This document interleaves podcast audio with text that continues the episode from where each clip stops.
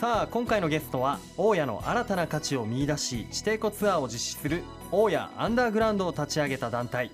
地域価値計画のメンバーであるビルススタジオ社長の塩田大成さんです。よろしくお願いします。よろしくお願いします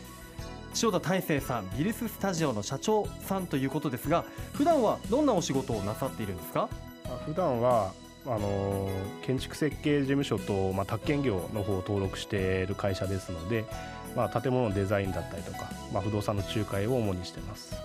クーチャリズモっていうカフェだったりですとか、はい、まあ、そういった、まあ、あちらは新築でしたけども、うん、あの古民家直したカフェマリオさんとか、はい、まあ、そういったちょっと既存の建物とか既存のお店の魅力を生かして新たな場所を作っていくみたいなことをやったりしてますね。うん。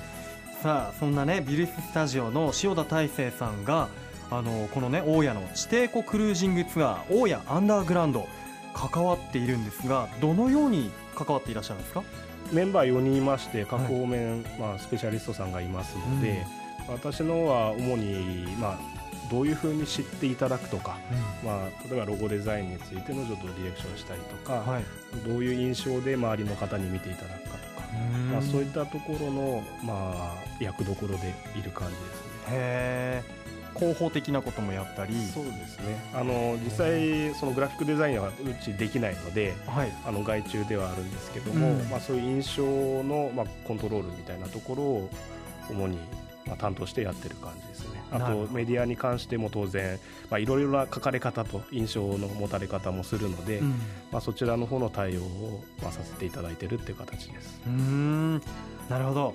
で塩田さんはこの地底湖クルージングツアー大谷アンダーグラウンドの、まあ、いわゆる発起人ということをお聞きしたんですがまず、えー、この地下空間があるっていうことはどういう感じにどこで知ったんですか？まあ、ちっちゃい時から大谷資料館の方にはずっと、はいうん、まあ、定期的に通ってたりとか誰か県外から来るたびにあのお連れしたりとかしてたんですけども、はい、でまあ、あとはねちょっと私事ですけど結婚式をと披露宴をもう全部あそこの地下空間でやらせていただいたりとか、まあ、させていただいてる中で、はい、まあ、やっぱりこう地下で遊ぶってすごい楽しいし、うん、やっぱりもっともっとなんか可能性あるんじゃないかなと思ってる中で、はい、当然なんか石材業自体がまあそこのエリアで盛り上がってたので、はい、もっとたくさん地下空間ってあるんじゃないかなっていうのをちょっと独自に調べてたらなんと、まあ、エリアにして JR の宇都宮駅から材木町通り大体2キロぐらいなんですけど、うん、でイチョウ通りって呼ばれるところと、県庁前通り大体そこは1キロぐらいですねそのエリアにもう集中して地下空間が広がってるっていうことを発見してしまっていや、まあ、一人で母言ってたっていうことがありました。そんなに広い空間が大家の地下に広がってるんですか、はい。まあ、本当はもっと広がってるんですけど集中的にあるのがそのエリアですね、はいへえ、うん、うわどうですか？その事実を知った時っていうのは、はい、あのまあ先ほども言ったけど一人で母言ってたっていうで。いやでまあ全部やっぱり見たいな知りたいなっていうふうに純粋に思いました、そんな近づきが高じて今回の地底湖クルージングツアー大谷アンダーグラウンドを企画されたということですね。まあ、だいぶ飛んでますけど、ええ、そうですね。そこの、まあ、たまたま一つあの地主さんに了解得て、はい、あの採石場跡地を見せていただいた時にあの大谷資料館と違って、まあ、ほったらかしにしていると地下水が溜まっていくんですよね。うん、でそちらのところに出会いまして、はい、で私としてはもっともっと奥に進みたいんですけど、うん、まあ、水面ではあの阻まれて先に進めない、はい、ただただそこを指くわえて見てた状態だったんですけど、はいはいはいはい、一応写真撮って、うん、で持ち帰って、はい、そこをずっとまた見てたらこう船浮かべたいなっていうふうにちょっと思いついて、うん、あのコラージュで、はい、あのフォトショップでいじってカヌーの写真を載っけてそれをフェイスブックにポンと上げたんです無言で。その地底湖でカヤックをやっている、はいはいはい、まあ、女の方がいるっていう、うんうん、そしまあ、そしたらちょっと食いついてきてくれた方がいたっていうのが実際のきっかけです、ね、それで食いついてきてくれた方がこの地域価値計画のメンバーになってるなってます、はい、あ